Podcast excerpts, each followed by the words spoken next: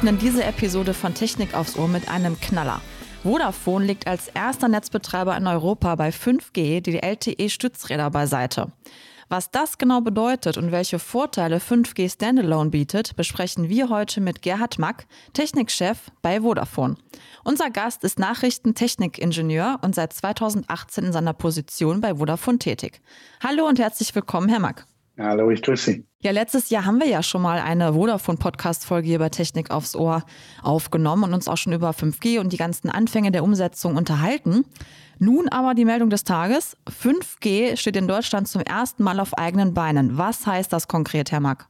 Ja, wir sind super stolz natürlich. Ne? Da haben wir jetzt ähm, lange Zeit dran gearbeitet. Wir sind ja vor, wann war das, rund anderthalb Jahren sind wir mit, äh, mit 5G live gegangen, äh, waren die ersten in Deutschland, die das dann wirklich auch eingeführt haben für Kunden nutzbar äh, ab dem Tag, wo wir es announced haben. Und, und seither arbeiten unsere, unsere Teams äh, wirklich allenthalben und unentwegt, um jetzt den nächsten Schritt zu machen. Weil das, was wir damals gestartet haben, ähm, das war der erste Schritt bei 5G. Da ging es darum, ähm, einen der drei Hauptvorteile von 5G, nämlich die hohe Geschwindigkeit, die möglich ist, die hohe Bandbreite, also festnetzähnliche Bandbreiten, Gigabit pro Sekunde im Download, ähm, äh, tatsächlich hinzukriegen und, und äh, für Kunden erlebbar zu machen.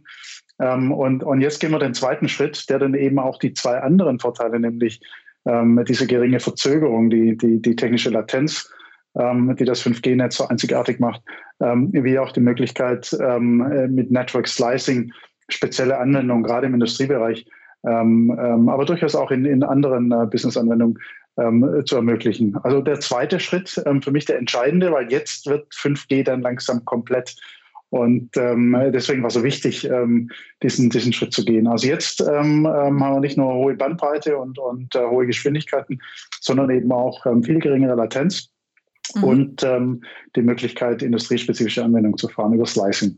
Warum musste denn 5G vorher noch an LTE gekoppelt sein? Können Sie das nochmal so ein bisschen von der Historie her erläutern? Ja, also in der Technik ähm, geht es ja ganz oft so ein bisschen iterativ und, und man hangelt sich so vorwärts. Man kann es vielleicht auch so ein bisschen vergleichen mit ähm, äh, zwischen 3G und, und 4G. 3G war so die erste Technik, die die Datennutzung eingeführt hat. Also da hat ja Surfen langsam Spaß gemacht, aber so richtig perfektioniert wurde es dann erst mit der vierten Generation. Mhm. Und ähm, jetzt mit, mit äh, 5G ist, ist ähm, vielleicht hinkt der Vergleich ein bisschen, aber trotzdem so in der Logik äh, vielleicht ganz ähnlich. Ähm, im, Im ersten Schritt ähm, waren halt noch nicht alle Features und alle Möglichkeiten von 5G verfügbar und man hat sich entschieden, um genau diese, diese Erlebbarkeit von hohen Geschwindigkeiten früher am Markt bringen zu können, dieses sogenannte 5G Non-Standalone zu bauen. Und ähm, das hat es engineeringtechnisch ein bisschen einfacher gemacht, weil bestimmte Anteile des, ähm, des äh, Funkverkehrs und insbesondere die Signalisierung ähm, in der heutigen 5G-Variante, das ist ja die, die die ähm, ähm, äh, heute, heute live ist ähm, überall auf der Welt, die wird weiterhin über LTE geführt. Mhm. Ähm, also hohe Geschwindigkeiten downstream über 5G, aber äh, upstream Signalisierung über, über 4G und damit früher erlebbar, aber halt noch so ein bisschen eingeschränkt. Deswegen kriegt man da gerne, gerne von Stützrädern, so lernt man ja auch Fahrrad fahren. Hm. Also äh, man lernt erstmal sich da auf so einem Fahrrad bewegen und, und in die Pedale zu treten und dann Schritt für Schritt äh, lernt man dann auch die Stützräder abzulegen und, und dann vollständig die, die Features des Fahrrads nutzen zu können. Ja. Ja, Ihr Slogan lautet ja auch, wir machen den Weg frei für die Echtzeit. Also unter dem ganzen Slogan läuft das ja jetzt. Ähm, Herr Mark, wie fühlt sich das denn an, Surfen in Echtzeit? Ja, also dieses Echtzeit, Echtzeit-Thema, das beschäftigt uns ja in der Industrie wirklich schon lange und auch nicht nur im Mobilfunk, sondern auch im Festnetz ist das immer ein großes Thema. Mhm. Äh, tatsächlich beim normalen Surfen ähm, kann man gar nicht so wahnsinnig von profitieren, weil Surfen ist ja nicht so furchtbar zeitkritisch. Da, da ähm, schaut man was an, ähm, da lädt man was runter, auch wenn man so ein YouTube anguckt oder so, ähm, dann ist es immer gepuffert und, und da spielt Echtzeit nicht so eine wahnsinnige Rolle. Ob das mal eine halbe Sekunde früher oder später kommt, ähm, das YouTube-Video, das, das, das ähm, stört ja nicht in ihrem, in ihrem ähm, Serviceempfinden. Ähm, aber es gibt natürlich jede Menge äh, Applikationen, Anwendungen, wo das furchtbar relevant wird. Also die meisten Privatleute, ähm, die ich kenne das zum Beispiel vom Gaming, also meine Kids auch. Ne? Also äh, bei hm. Gaming ist es eben, wenn man im Netz spielt gegen andere Gegner, super entscheidend, welche Latenz man hat. Und da war es klassisch bis heute so, dass ähm, wenn man über Mobilfunk ernsthaft Gaming betreibt, äh, man keine Chance, weil man da in typischerweise höhere äh, Latenzen hat, als zum Beispiel, wenn man über, über Kabel im Netz ist, über, über Festnetz. Also bei solchen Applikationen spürt man es. Aber vielleicht für die breitere Masse ähm, wird geringe Latenz, ähm, spürbar und erlebbar bei allen Themen, ähm, zum Beispiel rund um ähm, Augmented Reality. Mhm. Also ähm, äh, wenn es darum geht, genau da, wo man gerade ist und auch wenn man sich mit höherer Geschwindigkeit bewegt, ähm, äh, Realtime-Informationen aus dem Netz ähm, über die Umgebung, über was man gerade tut, etc.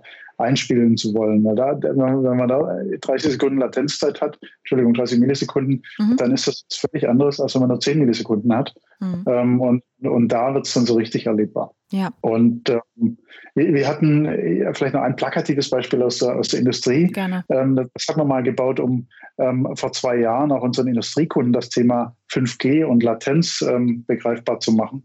Ähm, wir haben so einen Case entwickelt mit dem, mit dem großen Kranhersteller.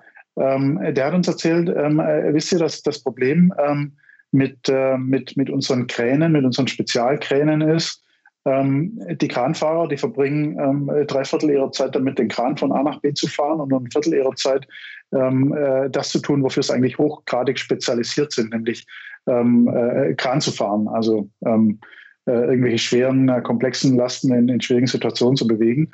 Und deswegen haben wir einen Case entwickelt, wo diese hochspezialisierten Kranfahrer tatsächlich im Büro sitzen und von dort aus einen Kran steuern, der 500 Kilometer weit weg ist. Und, und das über das Mobilfunknetz. Und stellt sich vor, der Kran ist äh, 500 Kilometer weit weg und da hängt gerade eine tonnenschwere Last dran.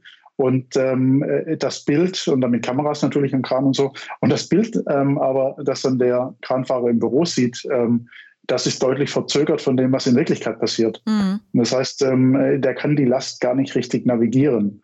Und ähm, wenn man das mal sieht in so einem Showcase, der Unterschied zwischen ähm, Echtzeit und Nicht-Echtzeit, ähm, das ist frappierend. Also da geht es um funktioniert oder funktioniert nicht. Und, und so gibt es ganz viele Cases heute schon und, und da wird auch, ähm, indem die Infrastruktur bereitsteht, ähm, da, wird, da wird so viele Applikationen und Innovationen noch hochkommen, da kann man heute noch gar nicht träumen davon. Es hm. macht den Unterschied bei ganz vielen Themen. Ja, das Beispiel würde ich gerne noch mal ein bisschen ähm, aufgreifen. Also das kann man sich schon so vorstellen, dass das dann auch quasi die ja, ganze Automatisierung weiter befeuert. Also wenn jetzt so ein Kran zum Beispiel autonom gesteuert werden kann von 500 Kilometer Entfernung, dann muss ja wahrscheinlich da vor Ort auch gar kein ähm, ja, Mensch mehr sein, der da wirklich äh, drin sitzt, oder? Also in dem Beispiel war es dann eben so, dass, ähm, dass damit diese Knappheit an Kranfahrern behoben werden könnte, weil ja. die, die Kollegen Spezialisierten nicht mehr durch die Republik fahren müssen. Und das, das ist natürlich übertragbar an, äh, in ganz viele Branchen. Also ähm, es muss ja nicht nur ähm, hier das Thema Fahrzeiten oder so sein, sondern stellen Sie sich vor, ähm, irgendwelche ähm, Bedienungen in menschenfeindlichen Umgebungen, wie es ja heute zum Beispiel mhm. in Stahlwerken so auch noch ist. Ähm, da, da, da, willst du nicht arbeiten, da ist es super heiß und da hast du den ganzen Tag hast du irgendwelche äh, Hitzeschutzklamotten an. Äh, wahrscheinlich hältst du nur vier Stunden durch oder so, weil so, so, so Umgebungs, die, Umgebungsbedingungen so, so lebensfeindlich sind.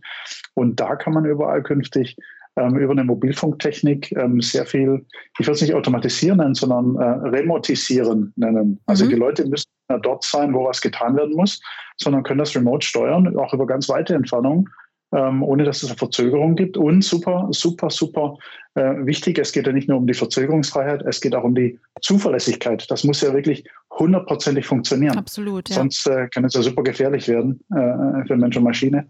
Mhm. Äh, und, und das, das bietet 5G schon im Standard, aber jetzt eben auch in der Umsetzung. Mhm. Wie haben Sie das denn vorab äh, getestet? Also zum Beispiel, um dann auch wirklich so eine Sicherheit und, und Funktions äh, ja, Tüchtigkeit, sage ich jetzt mal, wirklich gewährleisten zu können. Also hatten Sie jetzt ein 5G-Center, wo Sie das vorab wirklich auf Herz und Nieren geprüft haben und zu sagen, heute können wir wirklich jetzt die Stützräder abmachen und wir fahren jetzt frei?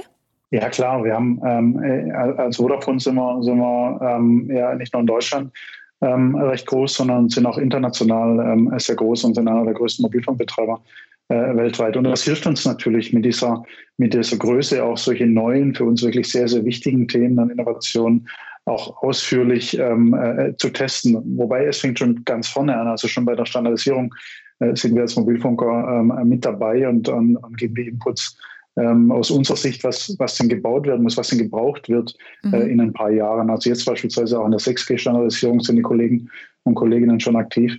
Ähm, und dann geht das so in der Begleitung mit den Technologiepartnern äh, bis dann hin zu einem, zu einem Produkt, zu einem halbgaren Produkt und dann langsam wird es immer garer und wir wir, wir testen da ganz viel zusammen. Die, Entwicklungsleistung, die, die liegt dann bei, bei unseren Technologiepartnern, also angefangen von den Kollegen, die die Chips bauen, mhm. also die, die Silicon backen, ähm, bis hin dann äh, zu den Kolleginnen und Kollegen, die Software schreiben, das Ganze integrieren und dann gucken, dass es Ende zu Ende funktioniert. Und wir testen das dann eben in Real-Life-Bedingungen. Wir fangen auch an in unserem Labor. Wir haben ein 5G-Labor mhm. ähm, in äh, Düsseldorf, wo wir, wo wir solche Sachen sehr, sehr gut testen können. Jetzt auch nicht nur für das, was ich gerade beschrieben habe, sondern im weitesten Sinne Mobilfunkapplikationen und zunehmend auch Festnetzapplikationen, ähm, wo wir zum Beispiel auch den Kran-Use-Case entwickelt haben. Ähm, und dann, wenn wir dort sicher sind im Labor, das funktioniert, dann gehen wir ins Feld und da testen wir natürlich dann auch erstmal eine ganze Weile. Also bevor wir jetzt hier ähm, äh, wirklich 5G im Live-Netz ähm, standalone flächendeckend freischalten, haben wir natürlich auch kleiner angefangen. Wir haben November äh, schon den ersten Datencall gemacht über Standalone. Ähm, und jetzt sind wir sicher, jetzt funktioniert es und jetzt können wir live gehen in großer Fläche. Ja, zum Start wird er jetzt an allen rund 1000 Antennen im 3,5 Gigahertz Bereich in 170 Städten und Gemeinden 5G Standalone freigeschaltet. Mhm. Ähm, ja, also 1000 Antennen klingt jetzt erstmal noch überschaubar. Äh, wie ja. wie soll es jetzt da genau weitergehen? Wie sieht das jetzt aus im Projektplan? Na, das ist ähm, so ein, so ein äh, mein, mein, Kollege sagt immer, ein Netz wird niemals fertig und da hat er natürlich recht. Ne? Also gerade wir Mobilfunker, wir, wir ähm, äh, bauen und bauen und ähm, wenn das äh, 4G-Netz dann fertig ist und aktuell bauen wir ja tatsächlich auch noch ähm, parallel heftigst im 4G-Netz, dann fängt man schon an, die nächste Generation zu bauen und ähm, die wird dann über Jahre gebaut und dann kommt irgendwann wieder die nächste. Und so grundsätzlich dauert eine Generation im Mobilfunk, ähm, wenn man die letzten Dekaden zurückguckt, immer so rund zehn Jahre, also acht mhm. bis zehn Jahre. 5G ähm, hat gerade angefangen vor einem Jahr, anderthalb Jahren. Also wir haben da noch einige Jahre vor uns, bis 5G wirklich flächendeckend mit allen Features so verfügbar ist, ähm, dass, dass es seine Stärke auch äh, wirklich für alle Kundinnen und Kunden ausspielen kann. Also sowohl auf der Consumer-Seite als auch auf der Privatkundenseite, als auch ähm, äh, bei den Industriekunden. Und ähm, wir glauben jetzt mit den 1000 Antennen, jetzt haben wir eine Größe, Größe erreicht. Mhm. Ähm, das ist sichtbar, da kann man auch vieles machen. Das ist ähm, die 1000 Antennen, die stehen in Innenstädten, ähm, wo viele Menschen sind, oder zumindest vor der Pandemie viele Menschen waren und hoffentlich ja, auch bald. Hoffentlich bald wieder, ne? Aber wirklich, ne? ähm, die stehen aber auch in anderen ähm, äh, Punkten wie Stadien, gleiches Problem wie in den Innenstädten. Ähm, die sind heute überwiegend leer leider. Ähm, aber die stehen auch bei unseren ähm, Industriekunden mhm. ähm, auf Industriegelände oder nahen Industriegeländen. Wir haben sogar eine auf einer Tankstelle stehen, ähm, weil wir einfach ganz, ganz viel ausprobieren gerade. Also Tankstelle beispielsweise, äh, als da die Kollegen kamen und meinten, äh, wir haben da eine Tankstelle, ähm, äh, gute Idee, lass uns das mal ausprobieren. Wirklich, aber wozu brauchst du denn Gigabit Speed Mobilfunk an der Tankstelle? Habe ich mich auch gerade gefragt. Und, genau, und da kam dann plötzlich, da haben wir gar nicht dran gedacht, da kam dann plötzlich ähm, ein Kunde von uns, ein, ein großer deutscher Automobilbauer, hat gesagt, hey Mensch, geniale Idee, weil wir wollen ja jetzt auch, ähm, wie ein amerikanischer Elektrofahrzeughersteller das schon seit längerem tut, wir wollen auch künftig äh, in hoher Frequenz immer wieder Software-Downloads auf die Autos spielen. Mm, okay. Und ähm, wenn du in der Tanke stehst für, für ein paar Minuten, ähm, dann, dann, brauchst du dann eine Druckbetankung mit Daten. Ähm, da ist es genial, wenn ihr dort hohe Speeds habt, weil dann können wir dort mit einer hohen Zuverlässigkeit die Software updaten im mhm. Auto. Solche ja. Cases, da, da, denkt ja kein Mensch dran. Aber indem wir einfach Sachen ausprobieren, das meinte ich vorher mit, wenn man die Infrastruktur baut und zur Verfügung stellt, dann kommen so viele klugen Köpfe und, und sagen, Mensch, da könnte ich doch Folgendes mitmachen. Und deswegen haben wir gesagt, so 1000 Stück, das ist, das ist mal ein Wort, das, das mhm. ist ähm, gut verteilt, ähm, das ist noch lange nicht fertig, ähm, aber jetzt lass uns starten. Und ja. ähm, während wir hier gerade reden, ähm, äh, bauen wir schon äh, die nächsten Stationen. Also ähm, äh, da gehen jeden Tag welche live und, und da werden noch viele tausend weitergebaut werden, die nächsten Wochen, Monate und, und sicher auch Jahre, bis das 5G-Netz dann irgendwann komplett fertig ist. Okay, dann hat man ja ungefähr einen zeitlichen Horizont, dass man sich das ein bisschen vorstellen kann als, als Hörer und Hörerin. Ähm, ja, Sie haben ja auch äh, in Frankfurt am Main, äh, sage ich jetzt mal, so einen 5G-Knotenpunkt errichtet. Also haben da ein großes Rechenzentrum stehen, wo auch die Daten dann im Live-Netz quasi einlaufen. Ähm, wie kann man sich das jetzt in Frankfurt so vor Ort vorstellen? Und warum ist es Frankfurt geworden? Also erstmal muss ich sagen, ich bin, ich bin ähm, ähm äh, Nachrichtentechniker. Ich habe mal Nachrichtentechnik studiert vor vielen mhm. Jahren. Ähm, und ähm, das ist noch, also ich weiß gar nicht, ob es den Studiengang heute noch gibt.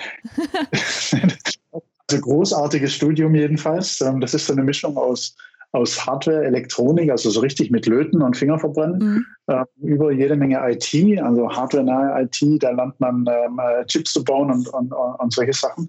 Ähm, und ähm, äh, als ich dann groß geworden bin in der Industrie, da gab es halt für jede, für jede Applikation, für alles, was man gemacht hat, so in der Telekom, gab es ähm, äh, eine eigene Hardware.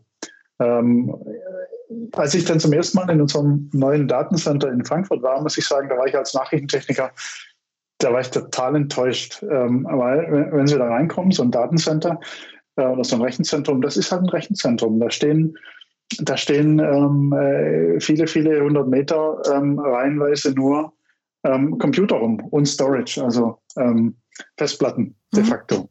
Und ähm, äh, das reflektiert sehr schön, wie so ein 5G-Netz heute funktioniert. Natürlich gibt es die Antennen draußen und die Antennen werden dann irgendwie verbunden, meist über Glas und solche Sachen ins Core-Netz, aber die eigentliche Verarbeitung und die ganze Intelligenz und die ganze Steuerung in dem 5G-Netz ist heute komplett Software. Mhm. Und früher hat man wunderschön äh, noch irgendwelche ähm, Geschichten zusammengelötet, heute ist es Software. Und es hat natürlich den Charme, dass es sich auch unheimlich schnell weiterentwickeln kann. Dass man eben nicht ähm, super mühsam ähm, ganz viel Hardware umbauen muss, sondern man kann neue Features einbringen, man kann Rechenleistungen erhöhen, man kann Storage Capacity erhöhen, etc. Also so ein, so ein Datencenter, so ein neues, ähm, ähm, das wir gebaut haben. Und das erste ist, ist in Frankfurt entstanden. Ähm, ähm, das können Sie sich so vorstellen, ähm, wie übrigens äh, alle unsere anderen Datencenter auch. Das sind Betonwürfel. Äh, die, die haben eine standardisierte ähm, äh, Länge mal Breite mal Höhe. Die sehen alle gleich aus, über Deutschland verteilt. Ähm, wir glauben, so rund zehn Stück ähm, wird man brauchen. Zumindest ähm, bauen wir gerade zehn davon. Mhm. Und ähm, äh, die sind vollgestopft mit, mit Rechnerinfrastruktur. Also sowas, wie Sie auf Ihrem Schreibtisch stehen haben, äh, gibt es da äh, zehntausendfach mit einer wahnsinnigen Rechenpower. Und ähm, die steuern die ganzen Daten. Die sorgen dafür, ähm, und somit kommen wir auch an die Latenzen sehr nahe beim Kunden. Signalaufzeiten können verringert werden und, und, und direkt in diesen Datencentern dann auch verarbeitet werden, ähm, dass die Latenzen massiv nach unten gehen. Mhm. Wo bauen Sie die anderen Zentren? Also ist es dann auch irgendwie so ein bisschen äh, angelehnt an flächendeckend auf dem Land 5G äh, Standalone auszurollen oder ist es doch eher mehr Stadtnähe? Also unser Ziel ist jetzt im, im äh, aktuell konkreten Schritt, dass wir tatsächlich bundesweit überall, egal wo sie sind, äh, ob mhm. im tiefsten oder, oder äh, mitten am Alex in Berlin, äh, dass sie maximal 10 Millisekunden Laufzeit haben. Also dass wir überall ähm, eine, eine garantierte Latenz im Mobilfunknetz, im 5G-Standalone-Mobilfunknetz von maximal 10 Millisekunden hinkriegen. Mhm. Und da spielen eben Signallaufzeiten eine große Rolle. Wie lange dauert es von Ihrem Standort über das physikalische Medium am Anfang Luft, wenn Sie mit dem Handy unterwegs sind, und dann geht es ins Glas und dann ins Rechenzentrum, wird dort verarbeitet und geht den Weg wieder zu Ihnen zurück. Wie lange dauert es ähm, ähm, äh, mit den Signallaufzeiten, um diese 10 Millisekunden nicht zu überschreiten? Und ähm, im optimalen Fall äh, hat man ein paar hundert, dann kommt man oder ganz viele Rechenzentren, also Kandidaten näher an ihrem Standort verarbeiten und, und dann kommt man natürlich noch weiter runter in diesen Latenzen. Ähm, die 10 Millisekunden, die erreicht man in Deutschland mit der Topologie, die wir in Deutschland haben, mit rund 10 Datencentern. Manche sagen 8, manche 9, manche 11. Ähm, wir glauben, 10 ist der richtige Wert und die bauen wir jetzt Schritt für Schritt. Also aktuell live ähm, Frankfurt. Mhm. Äh, das nächste ist, geht in Berlin live, ähm, dann kommt München mhm. ähm, und, und ähm, noch in diesem Jahr und, und ähm, in den nächsten anderthalb, zwei Jahren bauen wir alle zehn dann aus. In einer sich schnell verändernden Welt mit mehr verbundenen Geräten als Menschen steht die industrielle Automatisierung vor einem grundlegenden Wandel. Sie wird immer flexibler, offener und vernetzter. PLC Next Technology von Phoenix Contact bietet hierfür eine Automatisierung, die sich an Ihre Wünsche anpasst. Die Kombination aus offener Steuerung, Nutzung von Open Source Software und Cloud-Integration ermöglicht eine einfache Adaption an die Anforderungen des Internet of Things. Erfahren Sie mehr unter phoenixcontact.de slash plcnext-technology. Ja, um jetzt 5G Standalone auch in voller Breite nutzen zu können, braucht es ja auch passende Endgeräte dafür. Werden da aktuell nicht zu viele Mobile-User oder generell User ausgeschlossen oder wie planen Sie da, was die Endgeräte angeht? Wie bei jeder Generation ist es tatsächlich so, auch als, als 4G gestartet ähm, ist damals in Deutschland. Ähm, wenn Sie, wenn Sie die, die volle Schönheit einer neuen Technik nutzen wollen, dann braucht es ab und zu ein neues Handy oder ein Upgrade des Handys. Und ähm, das ist so, weil natürlich nicht nur unser Netz ähm, wird, wird umgebaut, um, um Standalone zu ermöglichen, ähm, sondern eben auch ähm, das Endgerät, ähm, das Sie als, als Kundin haben, äh, muss das leisten können. Und ähm, deswegen haben wir de facto auch in, uns entschlossen, jetzt live zu gehen mit 5G Standalone, weil jetzt auch die ersten Endgeräte mit dieser Standalone-Fähigkeit verfügbar sind.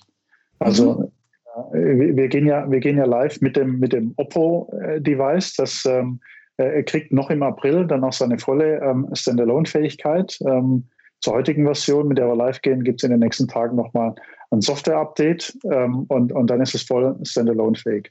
Und wir werden jetzt über die nächsten Monate ähm, noch jede Menge anderen äh, Devices von den großen Herstellern sehen, die live gehen. Und ähm, äh, wir können davon ausgehen, dass bis Ende dieses Kalenderjahres werden alle großen Hersteller in unserem Netz dann auch äh, ein Standalone-Modell draußen haben. Und natürlich, äh, wie Sie richtig sagen, ähm, die, die, die, die, die, einige der tollen neuen Features ähm, ähm, von 5G, nämlich die Standalone-Features, können Sie nur nutzen, wenn Sie so ein neues Device haben. Mhm. Heißt aber nicht, dass wenn Sie noch ein Anführungszeichen altes mhm. 5G Non-Standalone-Telefon haben, dass Sie dann äh, damit nicht mehr das, was sie jetzt gerade besser können, nämlich hohe Geschwindigkeiten, dass sie es ja nicht mehr äh, machen können, sondern das funktioniert natürlich weiterhin. Nur für die neuen Features brauchen sie dann auch irgendwann ein neues Device. Verstehe, okay. Mhm. Ich würde jetzt mal gerne so ein bisschen auf die Mitarbeiterschiene kommen und äh, wie viele mhm. Ressourcen jetzt eigentlich nötig waren, um quasi heute diesen Tag verkünden zu können. Ähm, wir hatten das Testnetz eben schon angesprochen und äh, ja, ich würde einfach mal gerne wissen, wie viele Techniker, Technikerinnen und auch Ingenieure, Ingenieurinnen waren denn an dem ganzen ja beteiligt und wie lange hat das gedauert? Vielleicht kann man da einfach mal so kurz äh, skizzieren, wie das da abgelaufen ist. Ja, eine spannende Frage, weil ich, wie ich vorhin sagte, dass ähm, sowas bereitzustellen, das fängt natürlich ähm, ganz, ganz früh an. Äh, wie gesagt, im, im Extrem, in der Extremdenke von der Standardisierung geht es los, bis dann äh, Jahre später die, ähm, äh, die Microchips gebaut werden und dann kommt es in Geräte, muss entwickelt werden, Software gebaut werden, integriert werden. Ähm, und, und, dann irgendwann äh, wird es bei uns getestet und ins Netz gebracht. Und äh, ich würde mal sagen, in, in, in unserer Organisation in, in Deutschland, um ein Gefühl zu geben, wir haben in Deutschland in der, in der Technik ähm, äh, gut 5000 Mitarbeiterinnen und Mitarbeiter, mhm. äh, die sich um alles kümmern, was, was die Vodafone in der Technik äh, so macht in Deutschland. Und äh, jetzt bei dem Thema 5G Standalone waren da vielleicht 500, 600 beteiligt, um das aktiv jetzt einzuführen.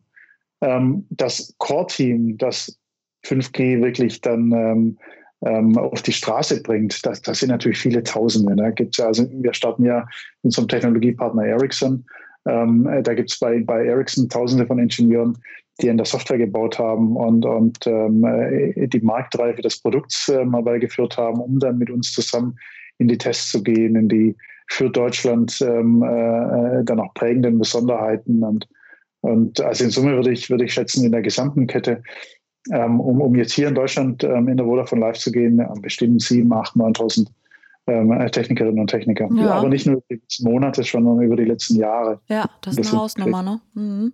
Und äh, wenn wir jetzt in den, in den großen Rollout gehen, also es werden ja auch gerade mit diesen, mit diesen hohen Frequenzen, diesen dreieinhalb Gigahertz Frequenzen, wo man dann auch die hohen Bandbreiten erreichen kann, da, wie wir vorher äh, angesprochen hatten, werden ja noch viele tausend Standorte neu entstehen. Und das sind natürlich nochmal viele, viele äh, äh, Kolleginnen und Kollegen von Vodafone, aber auch von unseren Partnerfirmen mhm. äh, mit beschäftigt, das alles äh, hinzustellen und am Leben zu halten.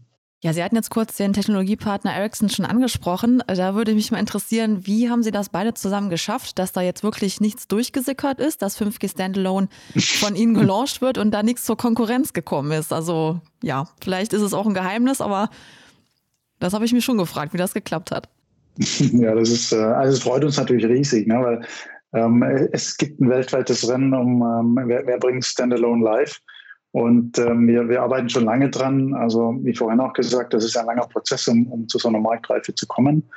Ähm, und äh, wir wollten einen Zeitpunkt haben, ähm, wo wir nicht nur irgendwie einen, äh, einen Technik-Gig machen, um, um zu zeigen, es funktioniert technisch, sondern ähm, wir wollten live gehen an einem Tag, wo es dann auch erlebbar ist von Kunden, also wo es einen Tarif gibt, wo man das buchen kann, wo es ein Handy gibt dazu, etc. Und, und umso mehr, gerade weil wir ein bisschen länger gewartet haben, als wir technisch eigentlich hätten warten müssen, freut es uns, dass wir, dass wir trotzdem die Ersten sind. Äh, ist uns immer super wichtig als Vodafone, die äh, Innovationsführerschaft ähm, zu halten und haben bei 5G mit dem Non-Standalone-Launch schon geschafft, jetzt aber mit dem Standalone-Launch, also umso schöner. Mhm. Ähm, und weil Sie Ericsson ansprechen, ähm, Ericsson ist schon lange Jahre ein, ein, äh, sehr stabiler, sehr guter Partner von uns, äh, mit dem wir äh, nicht nur sehr gut zusammenarbeiten, sondern auch sehr, sehr gerne ähm, hier in Deutschland, aber auch international. Und ähm, ich freue mich auch, dass wir in, in Europa so eine, so eine Firma haben, die, die technisch ähm, gerade in, in, der für die Infrastruktur, für die Zukunft ähm, äh, von Europa so wichtigen Mobilfunkindustrie und ähm, ähm, insofern haben wir auch den Launch jetzt sehr eng und, und lange mit Ericsson vorbereitet und freuen uns, Erster zu sein. Wissend, ähm, dass die anderen Kollegen ähm, im Markt technisch auch alle sehr kompetent sind, äh, freuen uns natürlich sehr, dass wir mal wieder die Nase vorn hatten und weiter bei 5G Innovationsführer sind. Ja, klar, das muss man ja auch nochmal würdigen. Das finde ich auf jeden Fall auch. Dankeschön. Bin sehr stolz drauf. Ja, schön. Ähm, ich hatte mir noch so ein bisschen diesen Energieaspekt rausgesucht. Also da würde ich auch gerne drüber sprechen, weil es soll ja so sein, dass Handynutzer durch 5G Standalone ähm, ja 20 Prozent, also eine Senkung des Energieverbrauchs verzeichnen. Wie wird das konkret erreicht? Also grundsätzlich ähm, haben wir in der Telekommunikationsindustrie immer äh, das Problem, dass wir zum einen natürlich immer energieeffizientere Technik ähm, ähm, entwickelt kriegen, aber gleichzeitig der Datenhunger immer weiter wächst. Also Strom pro Bit wird immer weniger oder Strom pro Byte müsste man sagen. Mhm. Ähm, aber ähm, äh, wir alle äh, verwenden ja immer mehr Bytes und von daher ist es ein ewiges Rennen, ähm, den Stromverbrauch überproportional zu senken, obwohl man mehr surft. Und bei 5G gibt es eigentlich zwei Tricks. Zum einen gibt es ähm, wie immer in einer neuen Mobilfunkgeneration die sogenannte spektrale Effizienz. Also man kann einfach das Funkspektrum in der, in der Luft besser nutzen und kann da mehr reinquetschen. Also mit der gleichen Energie mehr Bit übertragen. Ähm, und zum anderen aber gibt es auch noch bei 5G so eine spezielle ähm, Antennentechnik, dass eben nicht wie bei 4G und den Vorgängergenerationen ähm, eigentlich ähm, äh, in, in die Luft 360 Grad gestrahlt wird. Oder eigentlich machen wir im Mobilfunk ja immer drei Segmente. Also ein, einen, eine Antenne deckt so 120 Grad Winkel ungefähr ab und drei zusammen dann den ganzen Kreis. Ähm, und und ähm, 4G, wie gesagt, oder auch 3G ähm, die funken in diesen 120 Grad, funken die die ganze Zeit ähm, und ähm, äh, gucken, wer sich da bewegt und ob da jemand mit einem Handy ähm, äh, funken will. Und das ist eine sehr ungerichtete Kommunikation zunächst. Ähm, bei, bei 5G mit, mit den neuen Antennen ist es so, dass dort ähm, sehr genau fokussiert wird auf äh, das Handy, das gerade was senden oder empfangen will und dann wie so einen kleinen Richtfunk können Sie sich vorstellen, ähm, äh, darauf die Energie konzentriert wird und, und links und rechts ähm, dann eben nicht ganz viel verloren geht durch blindes Umherstrahlen. Mhm. Also äh, ingenieurstechnisch eine Meisterleistung mhm. ähm, und, und genau mit dem Hintergrund, ich will Energie sparen, auch gebaut. Ähm, man, man nutzt die Luft und die Energie, die man über die Luft pumpt, genau dort und nur dort, wo es gebraucht wird und ähm, äh, nicht mehr überall sonst. Und so mit den zwei Tricks kommt die Energieeffizienz. Und ich glaube, da ist auch noch lange nicht Feierabend. Da wird noch deutlich mehr kommen. Mhm. Ähm, haben wir immer gesehen, auch innerhalb des Lebenszyklus von 5G. Ähm, und gerade weil Energieverbrauch so ein großes Thema ist für alle, für, für, für alle von uns, ähm, Green Deal, CO2.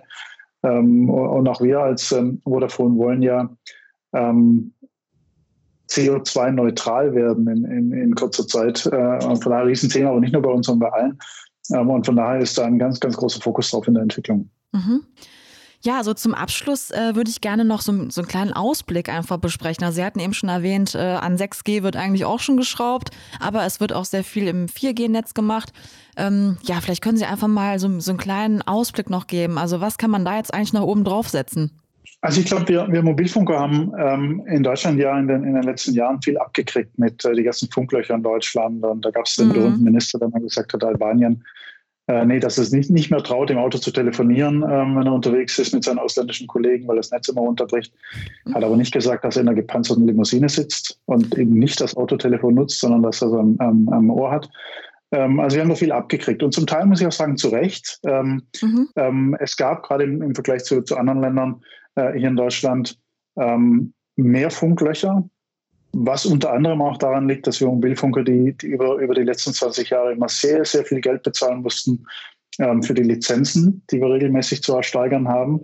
Und das Geld ganz einfach beim Netzausbau fehlt. Also während andere Länder die Lizenzen ähm, äh, fast umsonst an die Netzbetreiber geben oder gegen eine Ausbauverpflichtung an die Netzbetreiber geben, ähm, müssen wir regelmäßig sehr viel Geld damit bezahlen, äh, dafür bezahlen. Aber ähm, wir mich jetzt auch nicht rausreden. Also ähm, wir haben uns äh, hingesetzt, äh, was müssen wir tun, um die Löcher zu schließen, haben die letzten zwei Jahre enorm viele geschlossen und ähm, werden auch die nächsten drei Jahre das, das wahrgenommene Mobilfunknetz in Deutschland äh, nochmal ein enormes Stück nach vorne bringen. Ähm, so ein Thema Züge, das wir ja alle mhm. äh, immer wieder haben, ähm, ja, äh, wo die Datenqualität auch. nicht gut genug ist, genau, oder ja. der Call runterfällt.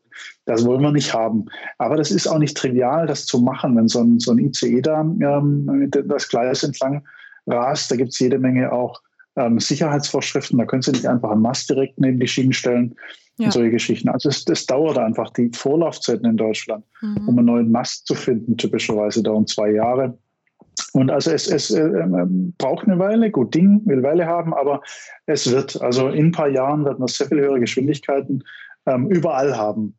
Ähm, wir als Mobilfunker müssen ja auch, das war Teil der letzten Auflage, die wir gekriegt haben, ähm, in den nächsten Jahren beispielsweise in allen äh, nennenswerten Straßen und, und auch ähm, ähm, Eisenbahnverbindungen dauerhaft 100 Megabit äh, pro Sekunde bereitstellen. Und, und das, das werden wir als Privatkunden spüren. Die Mobilfunknetze werden deutlich besser, deutlich zuverlässiger. Ähm, und, und vor allem gerade dort, wo wir es brauchen, in Stadien, in Innenstädten. Also gehen wir mal davon aus, äh, unser, unser altes Leben kehrt zurück. Ähm, dort werden wir immer ähm, enorme Bandbreite, genau, enorme Geschwindigkeiten haben. Mhm. Und über die Latenzen ähm, ähm, werden wir viele schöne Sachen sehen, gerade im Bereich Augmented Reality, glaube ich, äh, wird sich unser Leben verändern. Ich persönlich bin überzeugt, dass 5G unseren Alltag äh, noch stärker verändern wird, als es 4G de facto ja getan hat. Und ähm, äh, unser, unser befreundeter Professor Fettweis, der äh, unseren, unseren Stiftungslehrstuhl ähm, in Dresden ähm, zum Thema Mobilfunk äh, innehat, ähm, der redet ja mit, mit mir schon lange nicht mehr über 5G, sondern nur noch über 6G mindestens. Und er sagt immer, ähm, weißt du, ähm, äh, guck mal, mit, mit, äh, mit, mit, mit 3G hat so ein bisschen ähm, die Datennutzung angefangen, mit 4G ist sie perfektioniert worden. Und er sagt, jetzt mit 5G kommt so das Thema Latenz langsam hoch und Slicing und da werden ganz viele Ideen auftauchen, was man alles mitmachen kann. Aber mit 6G, da ist es so richtig schönes Leben. Und ich bin überzeugt, wenn wir dann okay. in der sechsten Generation sind, dann wird das Gleiche von der siebten und der achten sein. Wahrscheinlich, ja. Und das ist ja bei uns so, in, in, äh, genau, in, mhm. bei den Technologen. Das geht halt immer weiter. Und die Innovationsgeschwindigkeit nimmt zu. Und wir ja. als Privatverbraucher, Konsumenten, Menschen müssen halt auch gucken, wie wir damit umgehen und wie wir damit leben wollen und können, was gut für uns ist und äh, was auch nervig ist an diesen ganzen Technologien. Aber die Entwicklung wird rasant schnell vorangehen, da bin ich überzeugt. Mhm. Ja, dazu vielleicht noch so ein bisschen übergeordnet, also Thema Innovationsgeschwindigkeit. Also ich meine jetzt, ähm, vielleicht die Corona-Pandemie auch nochmal so ein bisschen äh, ja, rausgekitzelt, aber in Sachen Digitalisierung gibt es ja in, in zahlreichen Bereichen dann doch extrem Nachholbedarf. Mhm. Ähm, wie bewerten Sie das? Also Sie sind ja sehr positiv ein, eingestellt und haben da auf jeden Fall auch einen sehr positiven Blick, äh, was die Zukunft angeht. Aber ich glaube, dass einfach so, ja, viele auch, die jetzt in Unternehmersicht denken, vielleicht doch so ein bisschen eher, ja, weiß ich nicht, so skeptischer sind. Ne? Also da denkt man sich schon, hm, so toll digitalisiert sind wir hier nun wirklich nicht, obwohl wir es eigentlich vielleicht sein müssten. Genau, aber ich glaube tatsächlich, dass das ähm, ähm für uns auch volkswirtschaftlichen wahrscheinlich auf, auf lange Sicht gesehen ähm, die, die, Digitalisierung ähm, ähm, einen wahnsinnigen Schritt weiterbringen, weil mhm. wir jetzt gerade, dass es ohne nicht geht. Ja. Und jetzt jede und jeder erkennt, wie wichtig das ist. Das und also ich sehe um mich herum, auch an befreundeten Firmen und, und äh, von, von, meinen Kumpels in anderen Firmen, es bewegt sich überall, also auch in der trockensten Verwaltung, äh, wo noch nichts angekommen ist, ja. ähm, wird sich Digitalisierungsfantasien gehegt. Und das bringt uns weiter. Also ich glaube, jetzt sind wir alle aufgewacht. Mhm. Und äh, unser Job als Netzbetreiber ist natürlich die Infrastruktur dafür bereitzustellen. Und, und dazu vielleicht ein Wort. Also wir, wir haben äh, jetzt in der Pandemie gesehen, Homeschooling, Homeoffice, ähm, wir haben das, das, dreifache, das dreifache Datenvolumen im ja, Netz. so ist das. Ja. Und zwar in beide Richtungen. Ne? Also mhm. ähm, Videoconferencing, da, da müssen sie plötzlich, ähm, da, da, sind sie plötzlich in einer Realtime-Applikation. Mhm. Wenn sie abends ähm, äh, Netflixen oder so, dann ist das äh, immer, immer gepuffert und ähm, äh, in einer Realtime-Welt mit, mit einer Videokonferenz haben sie keinen Puffer. Mhm. Das heißt, auch die Qualität der Netze ähm, ähm, wird sich nochmal nach vorne massiv erhöhen, weil Netze anders gebaut werden in Zukunft. Weil wir gerade gelernt haben in so einer Pandemie, ähm, was es braucht, um, um wirklich eine, eine total digitale Infrastruktur auch enablen zu können. Und gerade wir als Netzbetreiber sind da in der Pflicht und ähm, mhm. auch wir haben viel gelernt. Und ähm, ich glaube, das wird uns von vorne raus alle helfen, um, um den Standort volkswirtschaftlich weiterzubringen. Gut, dann würde ich mal mit diesem Statement enden. Ich bedanke mich für diesen spannenden Einblick und bin auch total äh, stolz und froh, dass wir darüber als erst im Podcast berichten können. Ja, ich wünsche da wirklich äh, viel Erfolg und wir werden das weiter verfolgen und vielleicht sprechen wir dann zu 6G nochmal. Ja, unbedingt. Ähm, wahrscheinlich dann nicht in zehn Jahren, sondern ich glaube, es geht schneller. Der Kollege hat nicht recht, dauert keine zehn Jahre. okay, dann ist es ja absehbar. genau. Okay, wunderbar. Dann herzlichen Dank und wer jetzt noch etwas mehr zu dem ganzen Thema 5G Standalone, Vodafone und äh, ja, alles, was das Thema betrifft, erfahren möchte, kann gerne in unsere Show Notes reingucken. Da packen wir noch weitere Informationen rein. Und ansonsten einfach, wie bis immer, bis zum nächsten Mal liken, teilen und empfehlen. Ciao.